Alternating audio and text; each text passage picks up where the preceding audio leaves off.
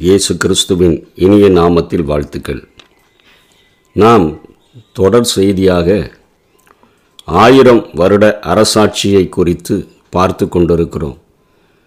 நேற்றைய முந்தைய தினத்திலே ஆயிரம் வருட அரசாட்சியினுடைய நோக்கம் என்ன என்று சொல்லியும் ரெண்டாவது ஆயிரம் வருட அரசாட்சியில் நிறைந்திருக்கக்கூடியவைகளை குறித்தும் மூன்றாவது இந்த நாளிலே ஆயிரம் ஆண்டு அந்த ஆட்சியில் யார் யார் பங்கு பெறுவார்கள்? எப்படிப்பட்ட அரசியல் அமைப்பு போல காரியங்கள் காணப்படும் என்று சொல்லி வேதத்தினுடைய அடிப்படையிலே ஒரு சில காரியங்களை பார்க்கலாம். இந்த ஆயிரம் வருட அரசாட்சியில் ரட்சிக்கப்பட்ட இஸ்ரவேலர்கள் நிச்சயமாக இருப்பார்கள். ஏசாயா ஐம்பத்தி நான்காவது அதிகாரம் முழுவதும் அதை ஆழமாக விளக்கக்கூடியதாக இருக்கிறது. பிள்ளை பெறாத மலடியே மகிழ்ந்து பாடு. கற்ப வேதனைப்படாதவளை கம்பீரமாய் பாடி ஆனந்த சத்தமிடு. வாழ்க்கைப்பட்டவளுடைய பிள்ளைகளை பார்க்கிலும் அநாத ஸ்திரீகளுடைய பிள்ளைகள் அதிகம் என்று கர்த்தர் சொல்லுகிறார். அதாவது எருசலேம் மறுபடியும் மக்களால் அது நிரப்பப்படும். பல நாடுகளில் இருந்து துரத்துண்ட மக்கள் விடுதலை பெற்று சிறையிருப்பிலிருந்து அவர்கள் திரும்ப வருவார்கள் சிதறப்பட்ட மக்கள் திரும்ப வருவார்கள் என்பதை அறிவிக்கும் வண்ணமாக தீர்க்கன் இப்படிப்பட்ட வார்த்தைகளை எழுதுகிறார்.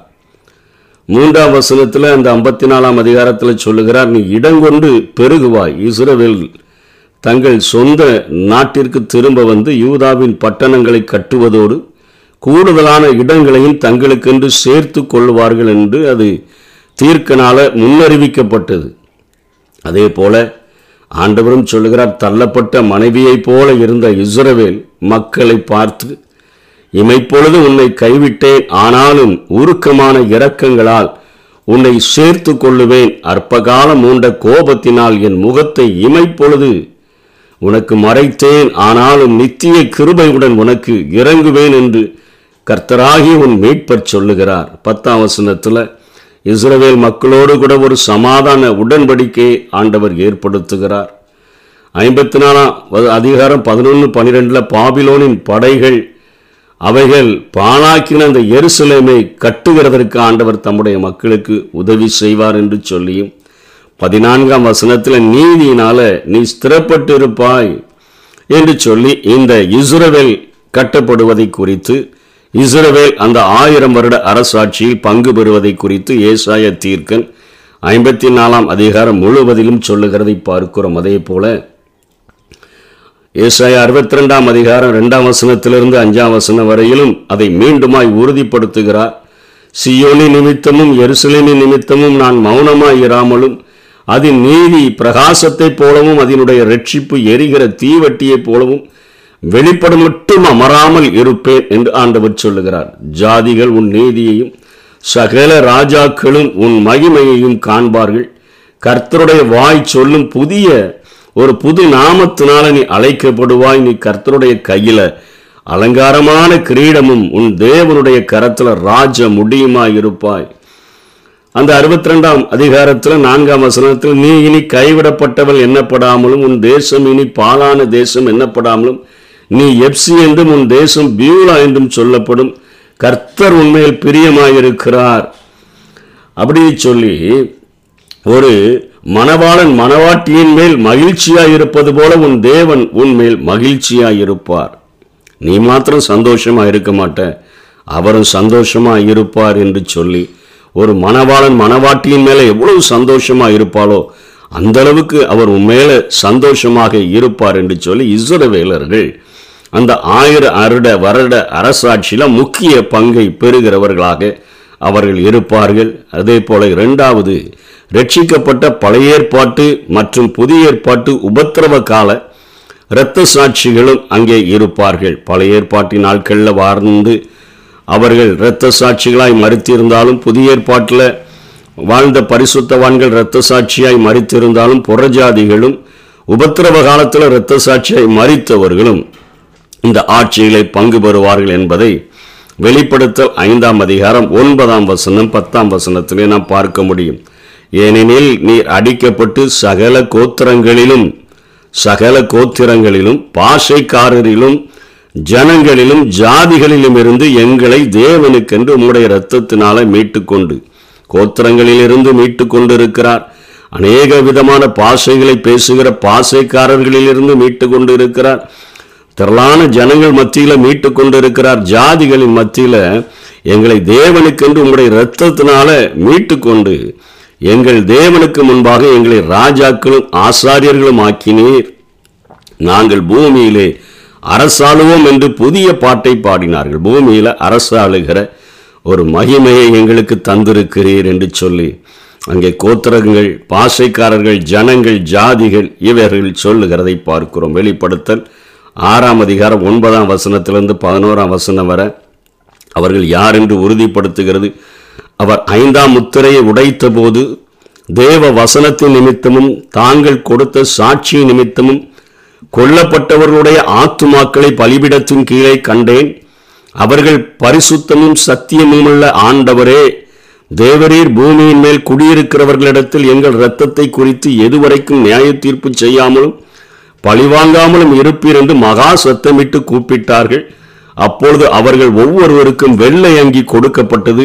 அன்றியும் அவர்கள் தங்களைப் போல கொலை செய்யப்பட போகிறவர்களாகிய தங்கள் உடன் பணிவிடைக்காரர்களையும் தங்கள் சகோதரருமானவர்களின் தொகை நிறைவாகும் அளவும் இன்னும் கொஞ்ச காலம் இலைப்பாற வேண்டும் என்று அவர்களுக்கு சொல்லப்பட்டது. இன்னும் இந்த உபத்திரவ காலங்களில் மகா உபத்திரவ காலங்களில் அநேக இரத்த சாட்சிகள் மறிப்பாங்க. அந்த தொகை நிறைவாகிற நிறைவேறுகிற வரையும் நிறைவாகிற வரையும் கொஞ்சம் அமைதியாக இருங்க என்று சொல்லி அவர்களுக்கு சொல்லப்பட்டது. ஆறாம் முத்திரை உடைத்த பொழுது பூமி அதிர்ந்தது. வானத்தின் சத்துவங்கள் அதாவது நட்சத்திரம் சூரியன் சந்திரன் இவைகளெல்லாம் அசைந்தது. அங்கே பூமியில இருக்கக்கூடிய அப்போது அது இரண்டாம் வருகையை குறிக்கிறது. இந்த பூமியில இருக்கக்கூடியவங்கெல்லாம் அந்த ஐசுவரிவான்கள் பெரியவர்கள் ராஜாக்கள் பிரபுக்கள் எல்லாம் ஓடி போய் அவங்க ஒளிகிற காரியங்கள் அந்த ஆண்டவராகிய இயேசு கிறிஸ்துவின் முகத்துக்கு முன்பாக ஓடி போகிற காரியங்களை குறித்து வெளிப்படுத்தல் ஆறாம் அதிகாரம் சொல்லுகிறது.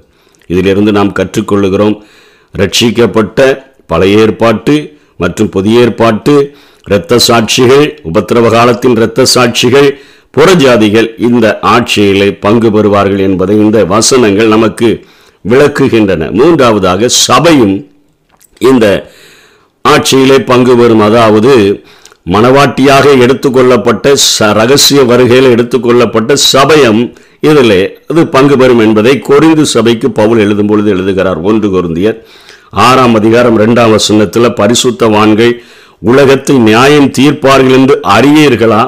உலகம் உங்களால் நியாயம் தீர்க்கப்படுவதாய் இருக்க அற்ப வழக்குகளை தீர்க்க நீங்கள் அபாத்திரரா என்று கேட்கிறார். பரிசுத்தவான்கள் உலகத்தை நியாயம் தீர்ப்பார்கள் என்று அறியீர்களா? இப்போ இல்லை. இப்போ நம்ம போய் உலகத்தை நியாயம் தீர்க்கிற நிலைமையிலும் இல்லை. உலகம் நம்மை நியாயம் தீர்த்து கொண்டு இருக்கிறது நம்மை துன்பப்படுத்தி கொண்டு இருக்குது அவருடைய ஆட்சியின் நாட்களில் அவர் கொரிந்து சபைக்கு எழுதும் பொழுது எழுதுகிறார் சபையும் இந்த காரியங்களிலே பங்கு பெறும் என்பதை. ரெண்டு தீமத்தையும் ரெண்டு பதினொன்னுலையும் அவர் அதை உறுதிப்படுத்துகிறார். அவரோடு கூட பாடுகளை சகித்தோமானால் அவரோடு கூட ஆளுகையும் செய்வோம் என்று சொல்லி. வெளிப்படுத்தல் ரெண்டாம் அதிகாரம் இருபத்தி ஆறாம் வசனத்தில் இயேசு கிறிஸ்து சொல்லுகிறார் ஜெயங்கொண்டு முடிவு பரியந்தமும் என் கிரியைகளை கை கொள்ளுகிறவன் எவனோ? அவனுக்கு நான் என் பிதாவினிடத்தில் அதிகாரம் பெற்றது போல ஜாதிகள் மேல் அதிகாரம் கொடுப்பேன் அவன் இருப்பு கோளால் அவர்களை ஆளுவான் என்று சொல். நான்காவதாக தெரிந்து கொள்ளப்பட்ட தூதர்களும் அந்த ஆட்சியிலே பங்கு பெறுவார்கள் என்கிறத எபிரேயர் பனிரெண்டாம் அதிகாரம் இருபத்தி ரெண்டாம் வசனத்தில் அங்கே எபிரே ஆக்கியோன் எழுதுகிறார். நீங்களோ சியோன் மலையினிடத்திற்கும் ஜீவனுள்ள தேவனுடைய நகரமாகிய பரம எருசலேமின் இடத்திற்கும் ஆயிரம் பதினாயிரமான தேவ தூதர்கள் இடத்திற்கும் என்று சொல்லி அவர் அங்கே குறிப்பிடுகிறதை பார்க்கிறோம். தெரிந்து கொள்ளப்பட்ட அங்கே தூதர்களும் இந்த ஆட்சியிலே பங்கு பெறுவார்கள் என்பதையும் வேதம் நமக்கு குறிப்பிட்டு காண்பிக்கிறது. இந்த ஆட்சியில் எப்படிப்பட்ட ஆளுகையை ஆண்டவர் நியமிக்கிறார் என்று சொல்லி பார்த்தோம் என்று சொன்னால் நான்காவது தலைப்பாக ஆளுகை செய்கிறவர்களுடைய காரியங்கள் எப்படி அந்த பேட்டர்ன் எப்படி இருக்கும் என்று சொல்லியும் இயேசு கிறிஸ்து ராஜாதி ராஜாவாக அவர் வீற்றிருப்பார். அவருக்கு கீழாக சபை என்ன செய்யும்னா ஒன்று குறைந்தர் ஆறாம் அதிகாரம் மூன்றாம் வசனத்தில் சொல்லப்பட்டது போல தேவதூதர்களையும் நியாயம் தீர்ப்போம் என்று அறியீர்களா? ஒரு நியாயம் தீர்க்கிற ஒரு அந்தஸ்துக்கு தள்ளப்பட்ட தூதர்களை நியாயம் தீர்க்கிற ஒரு அந்தஸ்துல சபையானது இருக்கும். அப்படி இருக்க இந்த ஜீவனுக்கு ஏற்றவைகளை நீங்கள் தீர்த்து கொள்ளாதிருப்பது எப்படி என்று பவுல் எழுதுகிறார். ஆகவே சபையில் தள்ளப்பட்ட தூதர்களை நியாயம் தீர்க்கிற ஆட்களாக மனவாட்டி இருக்கும் என்று சொல்லி இங்கே வேதத்தில் பார்க்கிறோம். அப்போஸ்தலர்களும் அந்த ஆட்சியில் எப்படி இருப்பாங்க அப்படின்னா மத்திய பத்தொன்பதாம் அதிகாரம் இருபத்தேழு இருபத்தெட்டில் பேதர் ஆண்டவரை பார்த்து கேட்கிறார். நாங்கள் எல்லாவற்றையும் விட்டு உம்மை பின்பற்றினோமே எங்களுக்கு என்ன கிடைக்கும் என்று கேட்கிறார். அதற்கு இயேசு மறுஜென்ம காலத்தில் மனுஷகுமாரன் தம்முடைய மகிமையுள்ள சிங்காசனத்தின் மேல் வீற்றிருக்கும் பொழுது நீங்களும் இஸ்ரவேலின் பனிரெண்டு கோத்திரங்களையும் நியாயம் தீர்க்கிறவர்களாக பனிரெண்டு சிங்காசனங்களின் மேல் வீற்றிருப்பீர்கள் என்று மெய்யாகவே உங்களுக்கு சொல்லுகிறேன். நீங்களும் நியாயம் தீர்க்கும்படியாக பனிரெண்டு சிங்காசனத்தின் மேல உட்கார்ந்து பனிரெண்டு கோத்திரங்களையும் நீங்கள் நியாயம் தீர்ப்பீர்கள் என்று சொல்லுகிறார்.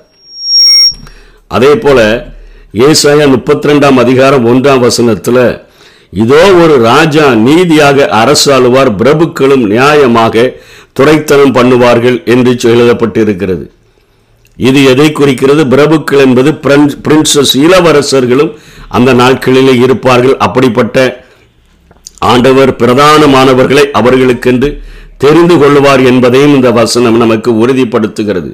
அதே போல நீதிபதிகளாக அநேகர் வீற்றிருப்பார்கள் என்பதை சகரியா மூன்றாம் அதிகாரம் ஏழாம் வசனத்திலும் ஏசாயா ஒன்றாம் அதிகாரம் இருபத்தி ஆறாம் வசனத்திலும் நாம் கண்டுகொள்ள முடியும். சேனைகளின் கர்த்தர் உரைக்கிறது என்னவென்றால் நீ என் வழிகளில் நடந்து என் காவலை காத்தால் நீ என் ஆலயத்தில் நியாயம் விசாரிப்பாய் என் பிரகாரங்களையும் காவல் காப்பாய். இங்கே நிற்கிறவர்களுக்குள்ளே உலாவுகிறதற்கு இடம் நான் உனக்கு கட்டளையிடுவேன் என்று சொல்லி ஆலயத்தில் நீதிபதிகளை வைத்து ஆண்டவர் ஆலயத்தை பாதுகாக்கும்படியான ஒரு பொறுப்பை கொடுப்பார் என்று சொல்லி சகரியா சொல்லுகிறது. ஏசாயா ஒன்று இருபத்தி ஆறில் ஏசாயா எழுதுகிறார். அழகாக சொல்ல அதான் உன் நியாயாதிபதிகளை முன்னிருந்தது போலவும் உன் ஆலோசனைக்காரரை ஆதியில் இருந்தது போலவும் திரும்ப கட்டளையிடுவேன். பின்பு நீ நீதிபுரம் என்றும் சத்திய நகரம் என்றும் பெயர் பெறுவாய் என்று சொல்லி இங்கே நீதிபதிகளை ஆண்டவர் நியமித்திருக்கிறதையும் குறித்து நீதிபதிகளாய் ஆலயத்தில் நியாயம் விசாரிக்கிறவர்களாக காவல் காக்கிறவர்களாக அவர்கள் இருப்பார்கள் என்று சொல்லி இங்கே ஆண்டவர் இன்றைய ஆயிரம் வருட அரசாட்சியில் ஆளுகை செய்வோரை குறித்தும் பங்கு பெறுவோரை குறித்தும் இந்த வேதத்தில் எழுதி வைத்திருக்கிறதை பார்க்கிறோம். ஆகவே இந்த பூமியிலேயே ஒரு மிகப்பெரிய ஒரு ஆசீர்வாதமான ஆட்சி அதில் பங்கு பெறுகிறதற்கு நம்முடைய இருதயத்தில் ஒவ்வொரு நாளும் நம்ம பிரயாசப்படுவோம். இக்காலத்து பாடுகள் இனி வரும் மகிமைக்கு ஒப்பானதல்லவென்று நான் எண்ணுகிறேன் என்று பவுல் சொல்லுகிறாரே அந்த காரியங்களை உள்வாங்கி கொண்டவர்களாக. ஒவ்வொரு நாளும் நாம் பிரயாசப்படுவோம். கர்த்தர் தாமே அப்படிப்பட்ட கிருபைகளை நமக்கு தந்தருள்வாராக. ஆமே